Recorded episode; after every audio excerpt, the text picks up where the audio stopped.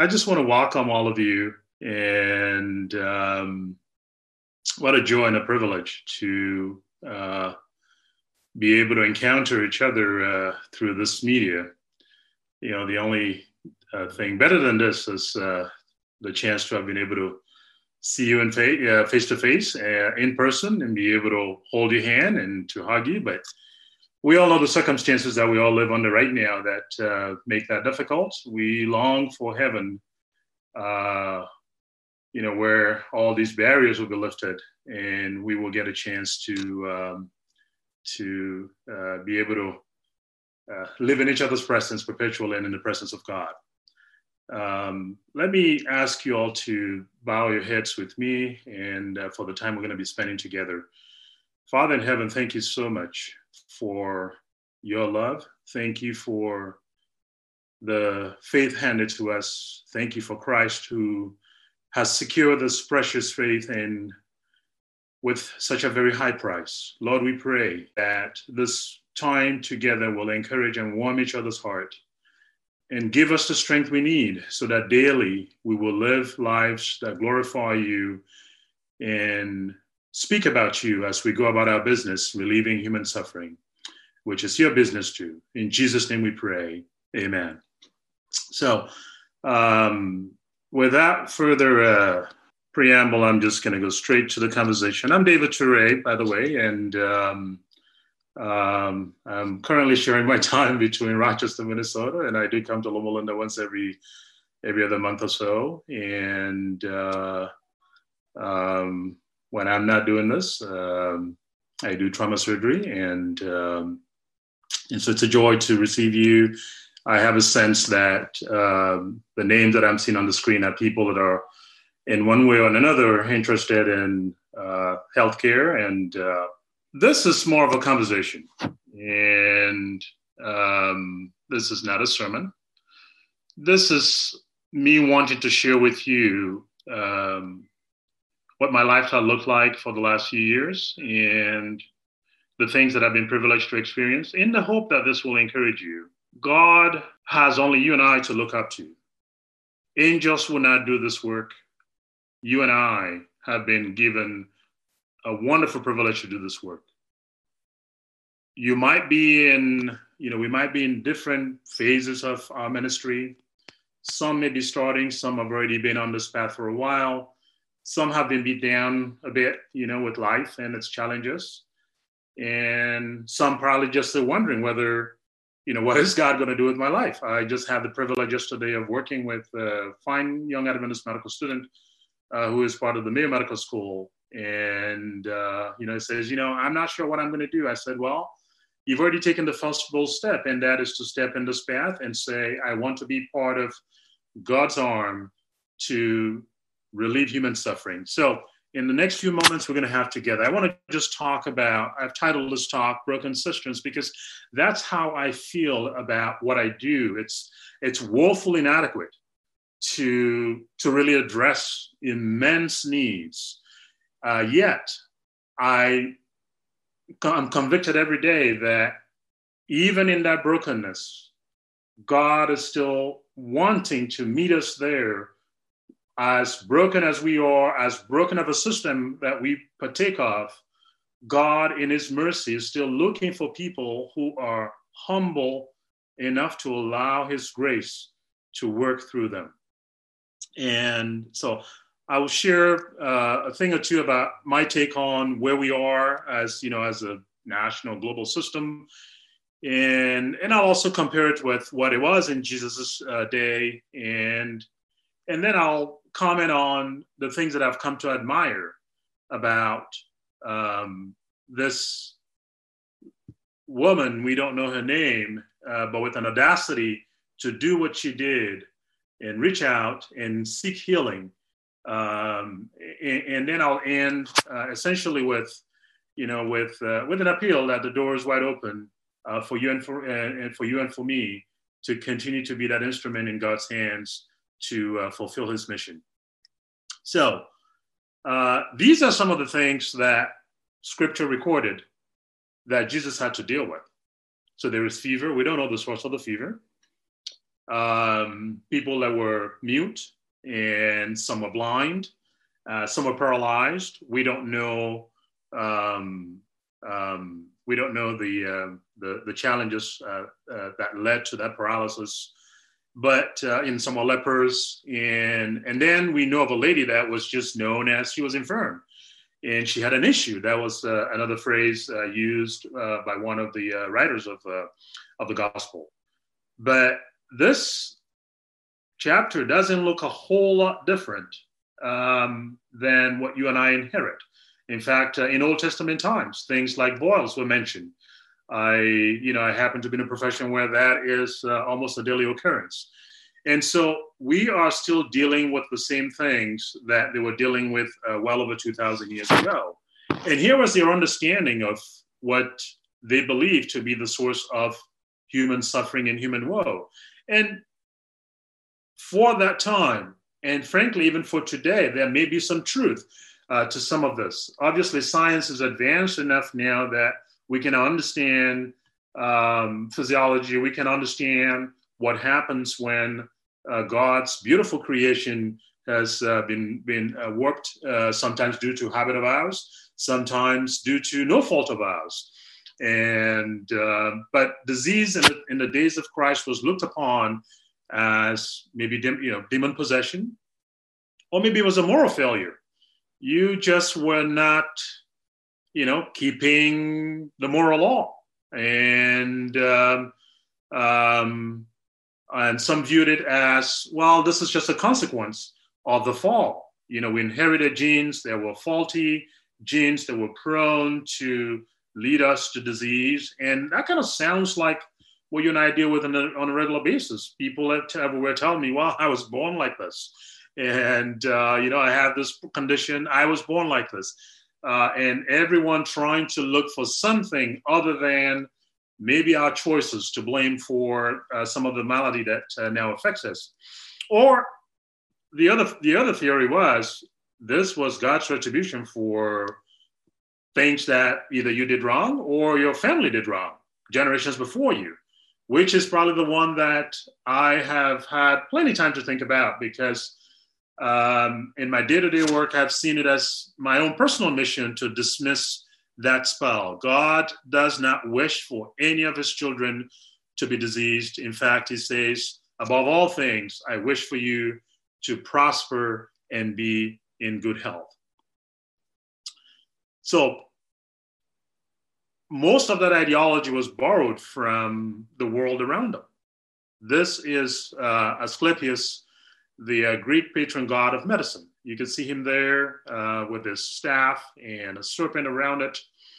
Um, you know, the, a lot has been made about the association, of a serpent. And if you've seen the, the current medical um, symbol, uh, it is two serpents. Uh, oh, that has had multitudes of interpretation. But the Greeks at some point looked upon the serpent was looked upon as some mystical healing feature, maybe borrowed from the days of the children of Israel, um, when God asked Moses to raise the serpent or raise a raise a, a symbol of the serpent, and so that all uh, can look up to it and receive healing if they were bitten uh, by, by serpents in the desert. But it's also looked upon as, you know, the, the, the, the serpent uh, shed its skin every now and then. Um, that was also thought to be a symbol of regeneration. And, uh, and so the Greeks look upon that as part of, you know, part of, part of um, the myth behind uh, this uh, figure of Asclepius. And in fact, uh, the closest things known to uh, that will maybe uh, come close to looking like modern day hospitals were uh, the Asclepians. Um, these were abodes that were removed from human habitation where sick people will go. Uh, occasionally, some of these folks will be taught some remedies uh, that will help them, but essentially, this was an asylum where people that were sick were uh, sent to. In Jesus' days, lepers were withdrawn from society and not allowed to interact with the normal society. And that was the best um, um, medicine can offer at, at, that time. If you're ill, you are removed from human habitation to spend the rest of your life in disease and suffering. Think about that. You know, think about that for a minute. At the most vulnerable time of your life, when you need someone to be there with you, when you're aching and you need somebody to help you, um, when you can't sleep at night and you need someone to be beside you to comfort you, imagine the best we could have uh, is to banish you from all human abode. Think about that for just a minute. But that's what we had. Here is a here is a replica of an ear. Uh, supposedly, this uh, this was uh, this was uh, excavated in Greece and thought to be from um, someone by the name of Flavia Secunda. That she had dedicated this replica of the ear uh, carved out in bronze because she felt healed when she was at one of these uh, Asclepions. But that was all that we had to offer humanity. And that is the kind of the scenario that Jesus stepped into. Let me just read this quote for, uh, from you, uh, for you from uh, taken from um, um uh, Gary Ferngren. While physicians applied therapies that were informed by Galenic medicine, their therapies may not have been appreciably their therapists, their therapists may not have differed appreciably from those of monks who were well informed about medical theory and skills in offering care. Hence, one might be hard pressed in certain instances to distinguish the treatment provided by an experienced caregiver from that prescribed by a physician. That was what a doctor was able to do. What a doctor was able to do back in those days is not any different from what essentially charlatan anywhere else can provide. And that was the scene that Jesus has lived in. Not a whole lot different from what you and I have inherited, and perhaps even maybe in a magnified scale. I have a radiologist friend who we had this conversation once, and I was mentioning just my perplexity at uh, this is just when COVID struck, and just the immense challenge we're dealing with what we were, you know, what we're dealing with. Everything that we knew was completely disrupted. Everyone lived in fear. And to this day, we haven't recovered from that. When I meet people now, I have no idea what I should do. Should I shake their hands? Should I bow my head? Should I? And it's just a very awkward encounter, you know, when I when I meet people these days, and it's just it's just not unlike us, and that's just not the way I think God wanted us to be. But anyway, I was sharing with him my frustration with just how things like this that are just well beyond our ability to deal with uh, are showing up in a much more frequent manner uh, in California now. You know, wildfires everywhere, and and just disasters in nature that are of magnitude that are very very difficult to comprehend, let alone have the true ability to deal with. And he says, well, you know. These things have been around for a very long time. And in fact, what I want to tell you is that science has really advanced to a point now where I think we could deal with a lot of these things. and I'm thinking, uh, maybe you and I are watching different things. Maybe our perspective coming into this is very different. But I certainly feel overwhelmed. I feel overwhelmed with what I do on a regular basis because um, um, the, the sheer magnitude of what we have to deal with is, uh, you know, it's just, it's just, if this continues on this on this trajectory, it'll be very difficult for humanity as a whole to deal with. So we may be advanced in scientific knowledge more than 2,000 years ago, but the problems are more compounded now, and therefore, in my estimation, I think we end up in the very same way. I just put a, gra- I put a graph here for you. This is despite genetic uh, therapies. This is uh, monoclonal antibodies, and and don't get me wrong, a lot of people have benefited from a lot of these remedies, but that has not changed the trajectory of uh, cancer incidence, and even cancer mortality. That is projected to continue to rise. And pick another illness, diabetes.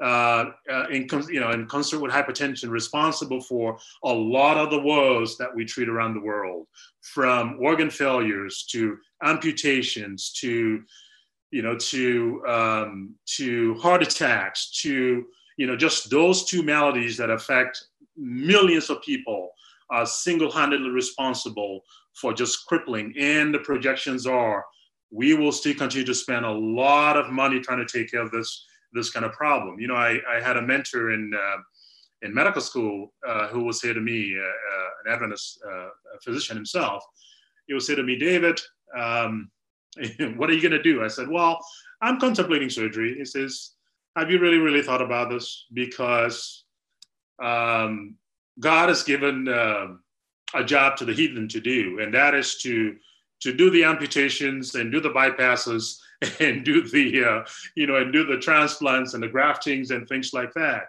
Uh, I think there's some truth to what he has to say, but uh, hopefully, when I get to the end of this talk, I may be able to convince you that even though you and I find ourselves in the middle of what perhaps is all but really heathen medicine, I think God still has a purpose for us, and He still can find ways to use what you and I have uh, for His own purpose. And this is just to really point out to you that not only is this uh, a formidable challenge in terms of lives, uh, the cost of lives, and in in mobility, but even investment from government resources is is off the chart. This is um, this is uh, um, expand, this is from the uh, congressional bu- uh, budget from 2018. About a quarter of all proceeds from this is all the, the goods and services put forward by our economy. Nearly a quarter of that is now spent in just keeping you and I well. Just think about that for a minute. More than what's spent on education, more than what's spent on paying pensioners, pensioners. And that number is projected to go up and go up and go up. The disease of the modern age were still plaguing uh, uh, generations uh, ago. War, famine, ignorance. You and I don't consider those diseases, but those are equally challenging problem. If for nothing else, they leave behind a trail of death and disease. And here is uh, a picture of a lady that I ran into in one of my uh, my running to and fro. Uh, you can see multiple marks there on her abdominal wall, and she had had um, intermittent bowel obstruction for almost two and a half years. And every time she seeks help from the local healer, um, they will make a couple more marks on her abdomen uh, because they were they were convinced that uh, they needed to let the bad humors come out of her belly, and uh, and uh, she struggled with this for well over two years, and eventually she and I had a chance to meet each other in Southern Africa, and uh, we took her to surgery, and she had a bowel obstruction. But ignorance is equal to disease because, if for nothing else, it keeps us in a trap that prevents us from understanding all that God has in store for us and the blessings that He's longing to give to us. So, ignorance is a disease. This is what uh, the Spirit of Prophecy penned um, well over a century ago now. The deception of sin has reached its height. All the, this is from Desire of Ages, page 36 all the agencies of, for depraving the souls of men had been put into operation. The Son of God, looking upon the world, beheld suffering and misery. With pity, he saw how men had become victims of satanic cruelty. He looked with compassion upon those who had been corrupted, murdered, and lost. They had chosen a ruler that's the devil, who chained them to his car as captive, captives. Bewildered and deceived, they were moving on in gloomy procession toward eternal ruin, to death in which is no hope of life, toward night to which comes no morning. If that is not enough to make you feel sad about the state of our affairs, I don't know what else is. But this is reading just like it was written yesterday in the Chicago Street That's exactly what it's written at. People possessed by influences other than themselves, people driven to the brink, their healths compromised, their minds tainted, their hearts corrupted, and the enemy of this world uh, has full power over them. That's the world that you and I have to step into on a daily basis and interact with And therefore, there is there is work for you and I to do. Jesus stepped into this kind of world 2,000 years ago. I am just trying to finish now this very wonderful book, Des Ages.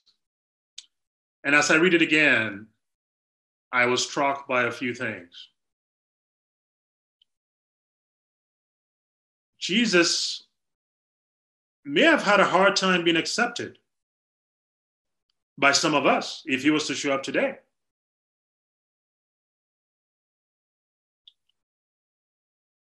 Think of it. The rabbis saw him as a nobody. Where are you from? He's not he's not affiliated or related to any clan that means anything worthwhile. He was just seen as this Galilean that was raised by a carpenter. He did not go to the schools that were considered the schools of the elite back in those days. He didn't go to Harvard. He didn't go to Yale. He didn't go to any of these other places that hold names today that sways uh, society's population. I mean, society's uh, minds. He was very ordinary if you looked at him. In fact, Isaiah 30, 53, uh, verses 2 and 3 says, If you saw him, he did not look, he didn't have anything that will really attract you to him. He did not have the marks of royalty, or at least what you and I today will consider the marks of royalty. His form was not anything to be desired. His appearance was very ordinary. And what struck me even more importantly was the challenges he had conforming to what the religious class thought anyone coming as a religious teacher has to look like this. For one, he was always, uh, you know, giving the rabbis uh, a run for their money and uh, in telling them, you know, the things that they were doing wrong. And, you know, his even his own family, his brothers and sisters wish he got along with the rabbis because that was the, that was what you needed to do to be accepted and to be loved by the class uh, uh, the religious class of his day. And he just did not really have any part, didn't want any part of that. In fact, he spent a lot of his time rebuking and chastising them. And in the 49th chapter, he even skipped out on some of the feasts that were considered, if nothing else. He's got to know that it is very important to show up at some of these religious feasts because every Jew even if they were far away in far lands, will have to travel just to be there for these feasts. Well, certainly, if he's the Son of God, he's got to be part of these feasts. And in some of these occasions, he just outright skipped. I just wondered whether, if he was to show up today with these same characteristics, whether some of us might even recognize him if he walked into the church. That is a thought that has plagued me all the time. This is the scenario that he stepped into. But it's that same Jesus that brought in the healing touch that a lot of people will marvel, marvel at. See, in the Gospels, they recorded 37 miracles that Jesus performed. He performed a lot more that was never recorded. But of the recorded miracles, 37 were performed. Of those 37, 28 of those had to do with some kind of healing or raising from the dead, which to me is the ultimate healing.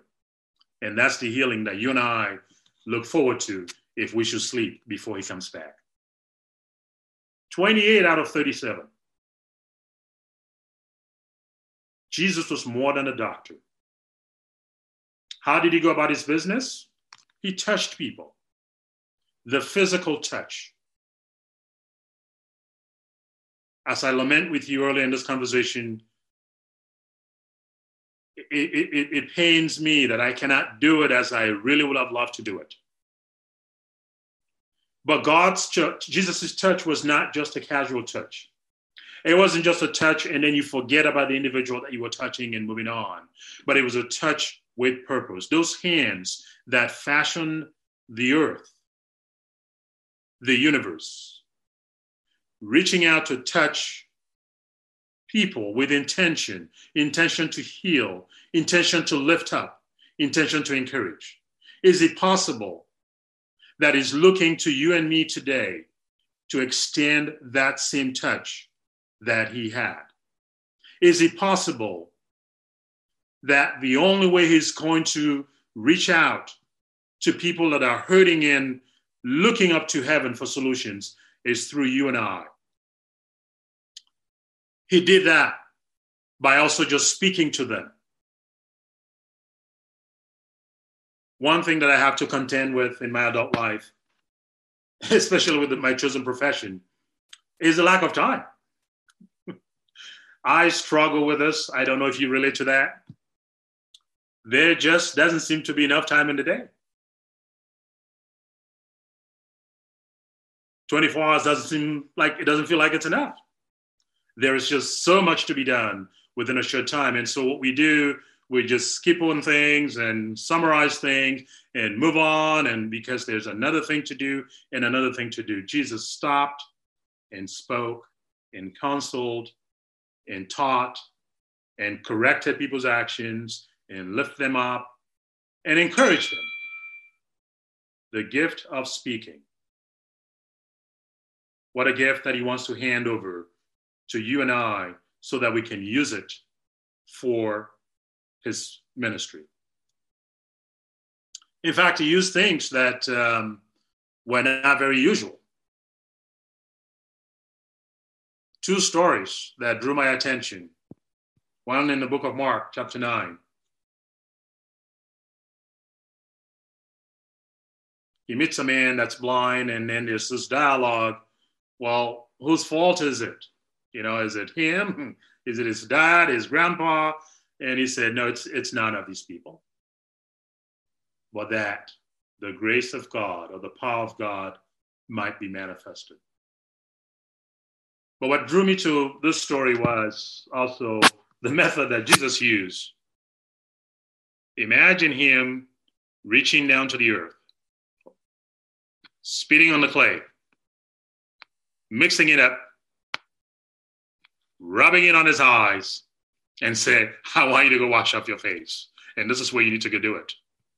And you will see again. I've always wondered what that meant. I don't know about you. Some said, well,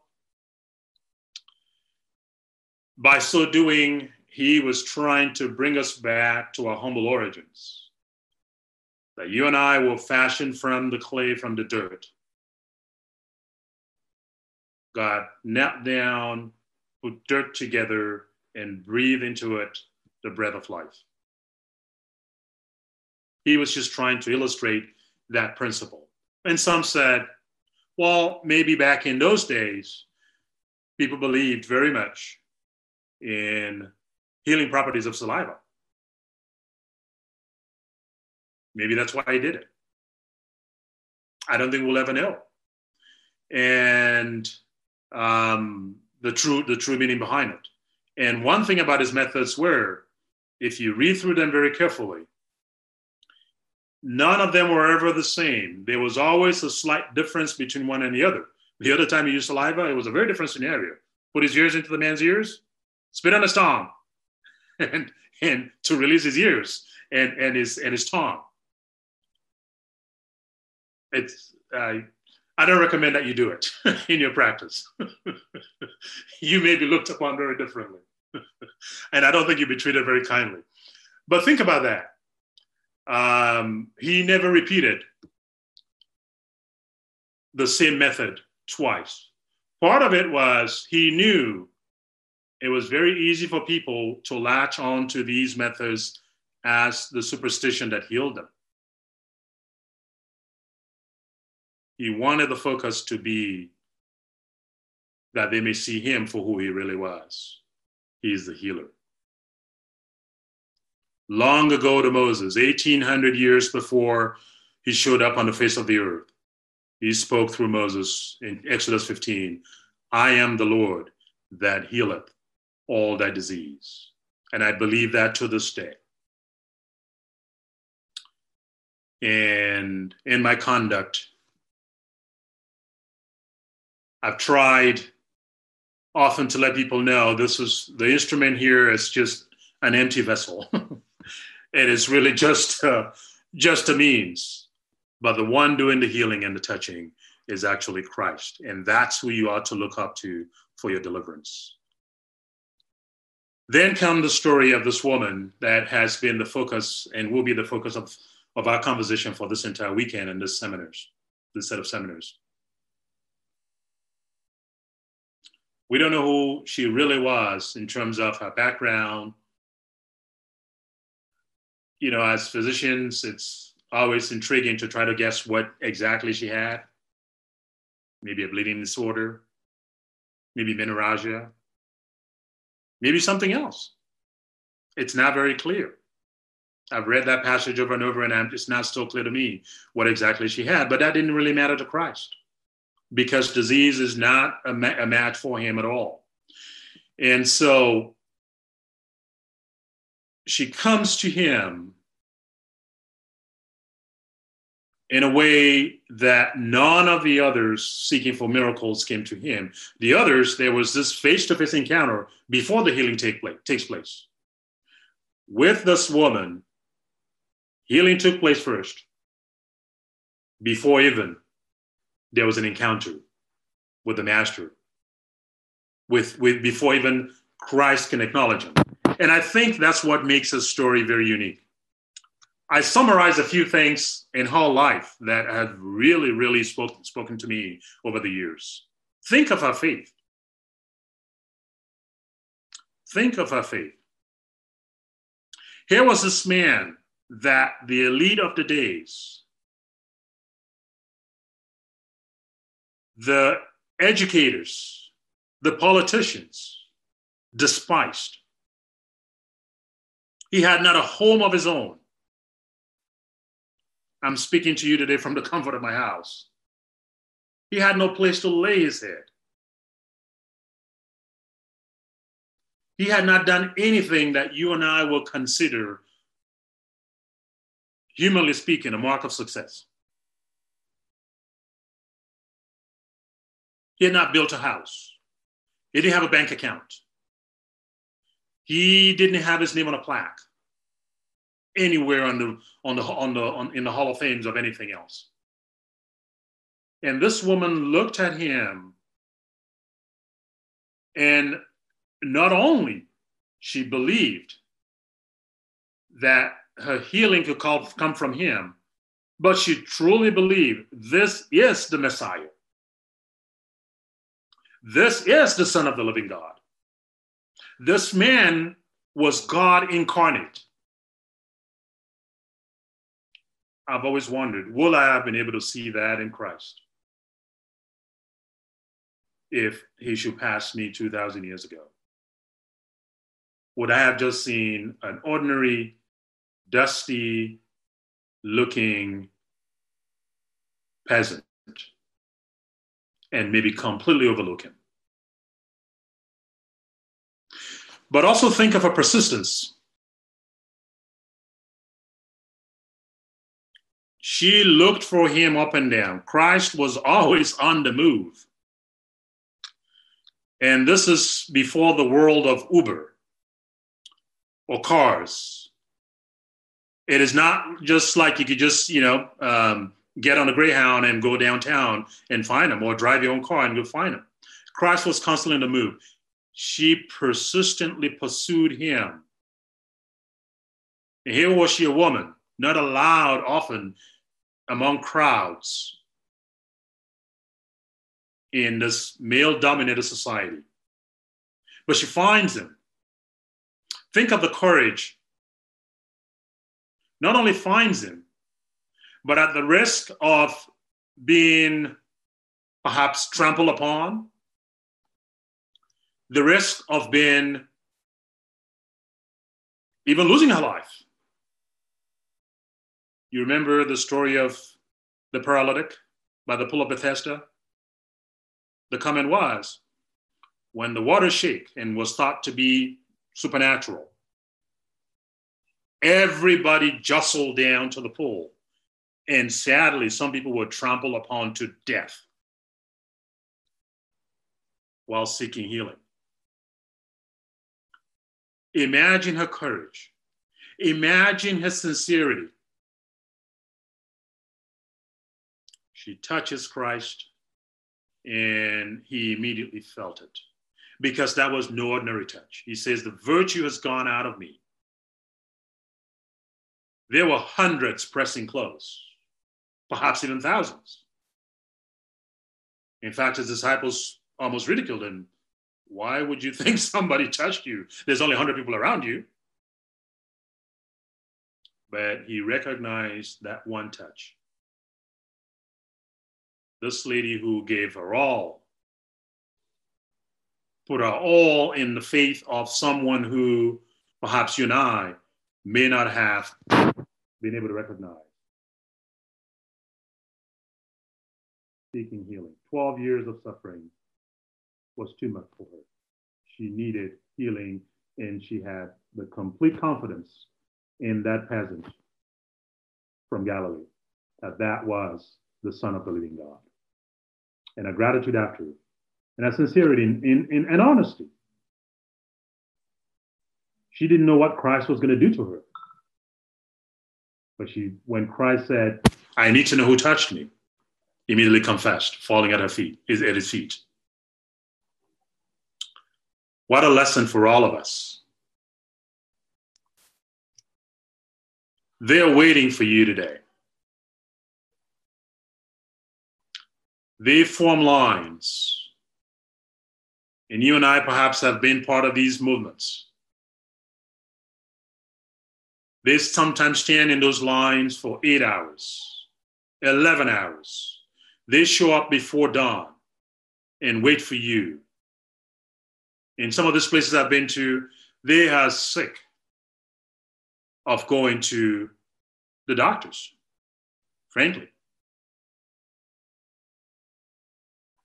Because they've been told the same, sometimes partial truths over and over again, blamed and shamed for their own problems. I had a gentleman that we had a, uh, an encounter with uh, earlier this year at Loma Linda with a bowel obstruction for four long months. They told her you were going to die, just get TPN, and that's all you're going to live on. Vomiting several times every day. He said to me, when we first met, he actually did not tell me that he's already had four months of these symptoms. I asked him how long he's been sick. He says he's been sick for four days. He was afraid to tell me the truth. It was after we came to know each other that he finally confessed and said, you know, I was I didn't want to tell you everything because the surgeon threw me out of his office and said, I have nothing else for you. I don't want you to come back here anymore. How sad. So they wait. They wait for you and I to be that hand extended. They sit, they're tired, they're exhausted. They meet you in your office. Sometimes they walk by you on the side of the road. Sometimes they come when you call these gatherings for people that are needing medical care to come. The touch doesn't have to be through the knife.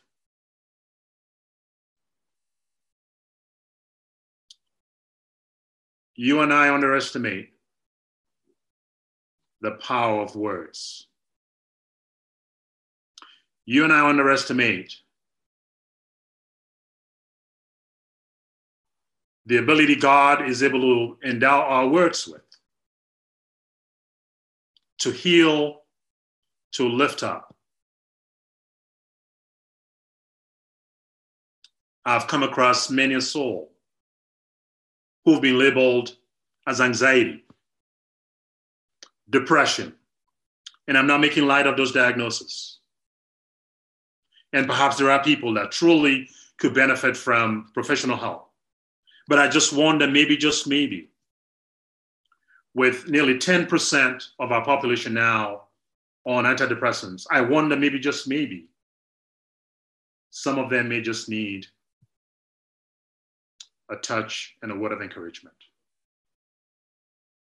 Some of them may just need someone to reach out and lift them up and make them feel human.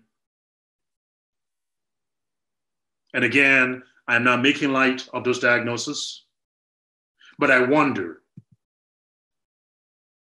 maybe, just maybe, God can empower your words, my words, to lift up such a soul.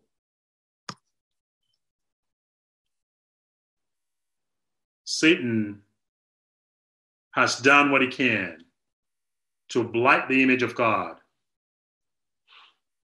from humans. This was a young man that I met in Malawi, sadly, no longer living with us, out there in the field, tender age of 14, helping his mom. Plow the earth, plow the ground. And struck by lightning. And burned 70% of his body. They brought him to me in the evening with not much to, you know, not much to, not much in my hands. And with whatever little we had, we try the best we can to help him. 70% total body surface area burns. I struggle and struggle with the idea. We took him to surgery multiple times. And one day somebody said, Well, you may just want to send him to the burn center. The burn center was in Blantyre, one of the big towns in Malawi. I called back three days later just to check on him and see how he was doing. They said he just passed away. I've always wondered will they think this is an act of God? God struck him with lightning. What a job you and I have to dispel such darkness and show the love of God and let them know this is not the kind of God we serve. That is not the kind of God we serve. They come to you looking like this, ravaged by cancer. And they ask, Where is your God? Would you be able to answer that? And say, He came from me. He sent me, sorry. God sent me to you to minister to you. I've told this story countless times and I'll share it again with you. A story that I'll never forget in the halls of Loma Linda Hospital. Two o'clock in the morning, not usually my best time, even though I stay up a lot.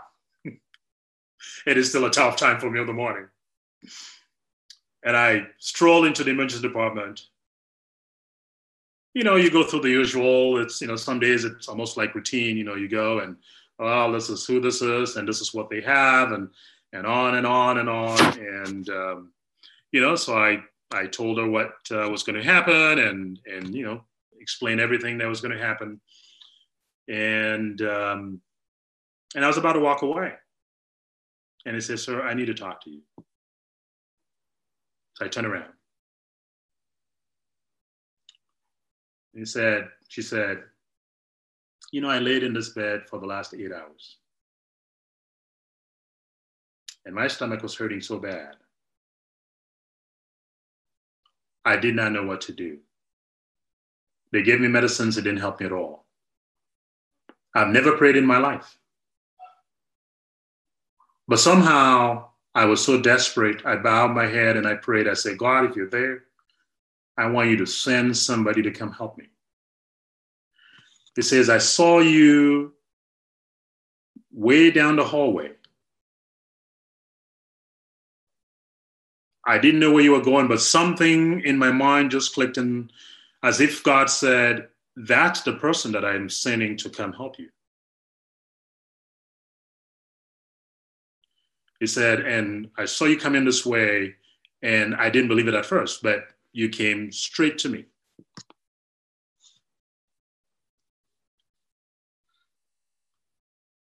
He says, I just want to let you know.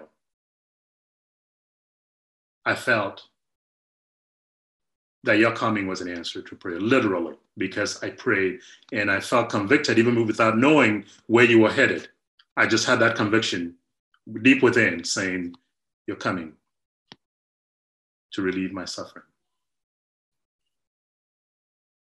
What would your answer be? Would you be an instrument in his hands to dispel the myth and to tell the world when they ask, Where is God when it hurts?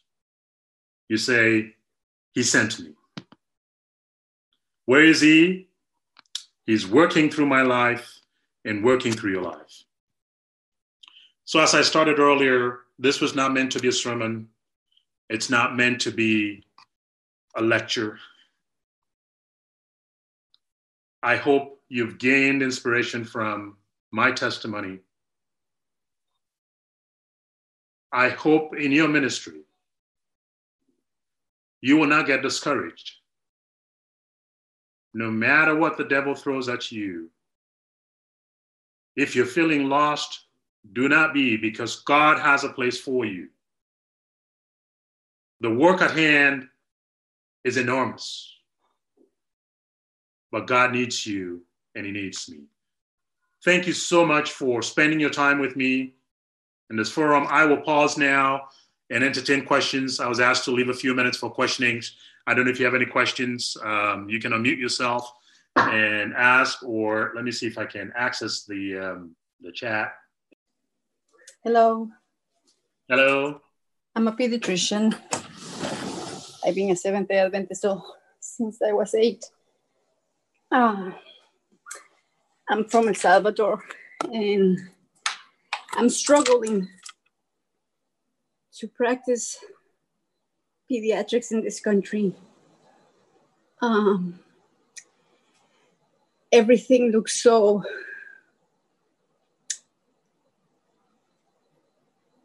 useless sometimes. Uh, insurance says half of the time you're spending time with them instead of with the patient. I do talk to God, to my patients, and I pray for them. But I don't, I don't feel like this is the medicine that God wants me to practice. God sent you so I could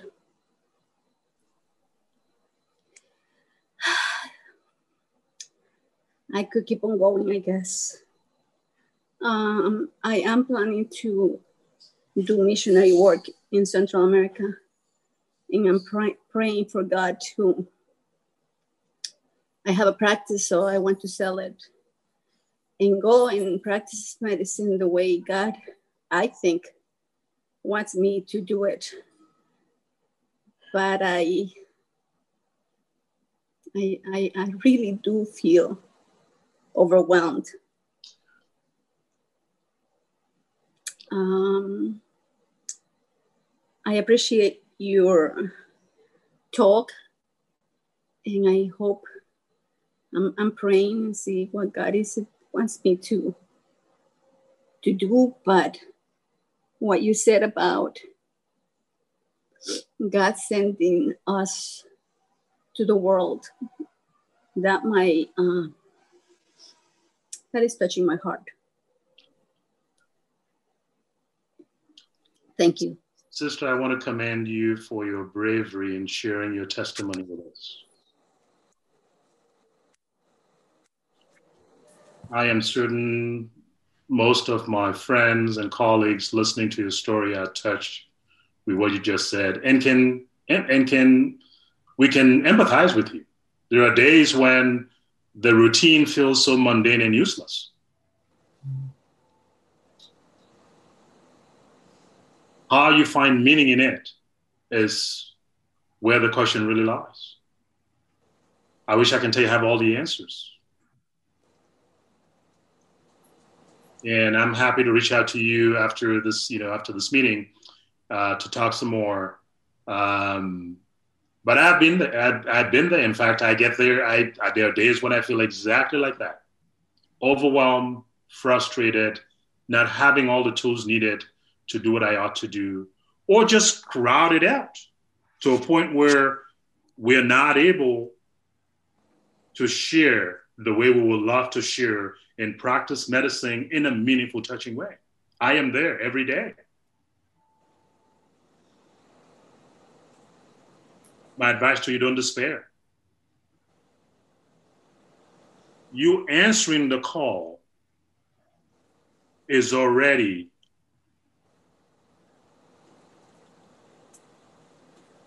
what God is, it's your answer to his call is what he's looking for. Remember, Christ spent three years, three and a half years. Although Luke mentions that when he went through villages, there were entire villages where disease was gone because he went through there. But even after he was gone, there were people that were sick all around. I don't feel that the magnitude of the work is so immense that I think what God is looking for to you and I is a response to Him. At the end of the day, what will characterize success may not be 40 baptisms, but just by you and I humbling ourselves. There are days when He just needs you to do something that looks small and insignificant. There are days when He may call upon you and I to do something that is big. But what is important is your response, not the, the totality of what you're able to accomplish. Because indeed, it is overwhelming. The system is very difficult to navigate through. Uh, you mentioned insurance. I, I, I, I, I hear that. And um, um, um, I share your frustration. I say, do not despair.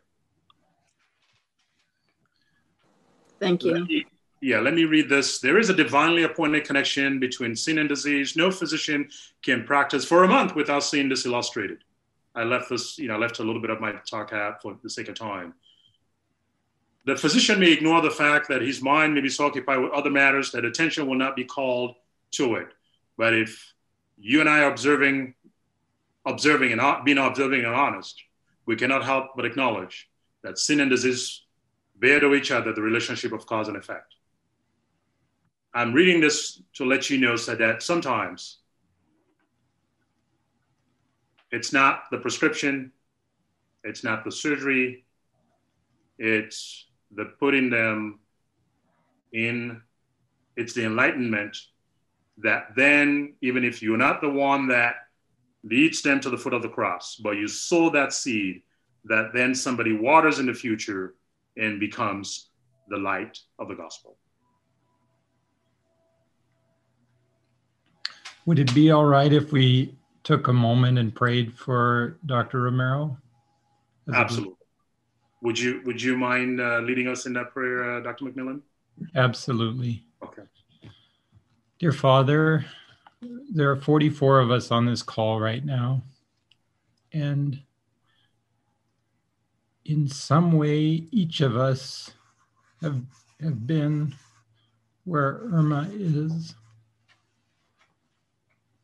But I think she's experiencing this more than any of us right now. And I just lift her up to you that you will give her peace and courage and strength, that each day will find her closer to your side, that you will strengthen her arms, give her the resources she needs for the task at hand. Thank you so much. Amen. Amen. Thank you so much for that prayer. Amen. Thank you. I think our time together is up, and I really just want to thank all of you that uh, joined this conversation. I hope and pray that you'll allow God to be part of your life. But I mean that in a meaningful way, deliberately putting yourself in His hands to be a light unto the world because He's blessed you and I. And this has to be a place for us to share that light. Thank you again very much. And I'm going to have um, uh, Rebecca and the organizers uh, pass on my email please feel free to you know write or or reach out at my email and cell phone anytime, and uh, uh, we can encourage each other uh, outside of this forum. May God bless you all. Thank you. This media was brought to you by Audioverse, a website dedicated to spreading God's Word through free sermon audio and much more. If you would like to know more about Audioverse, or if you would like to listen to more sermons, please visit www.audioverse.org.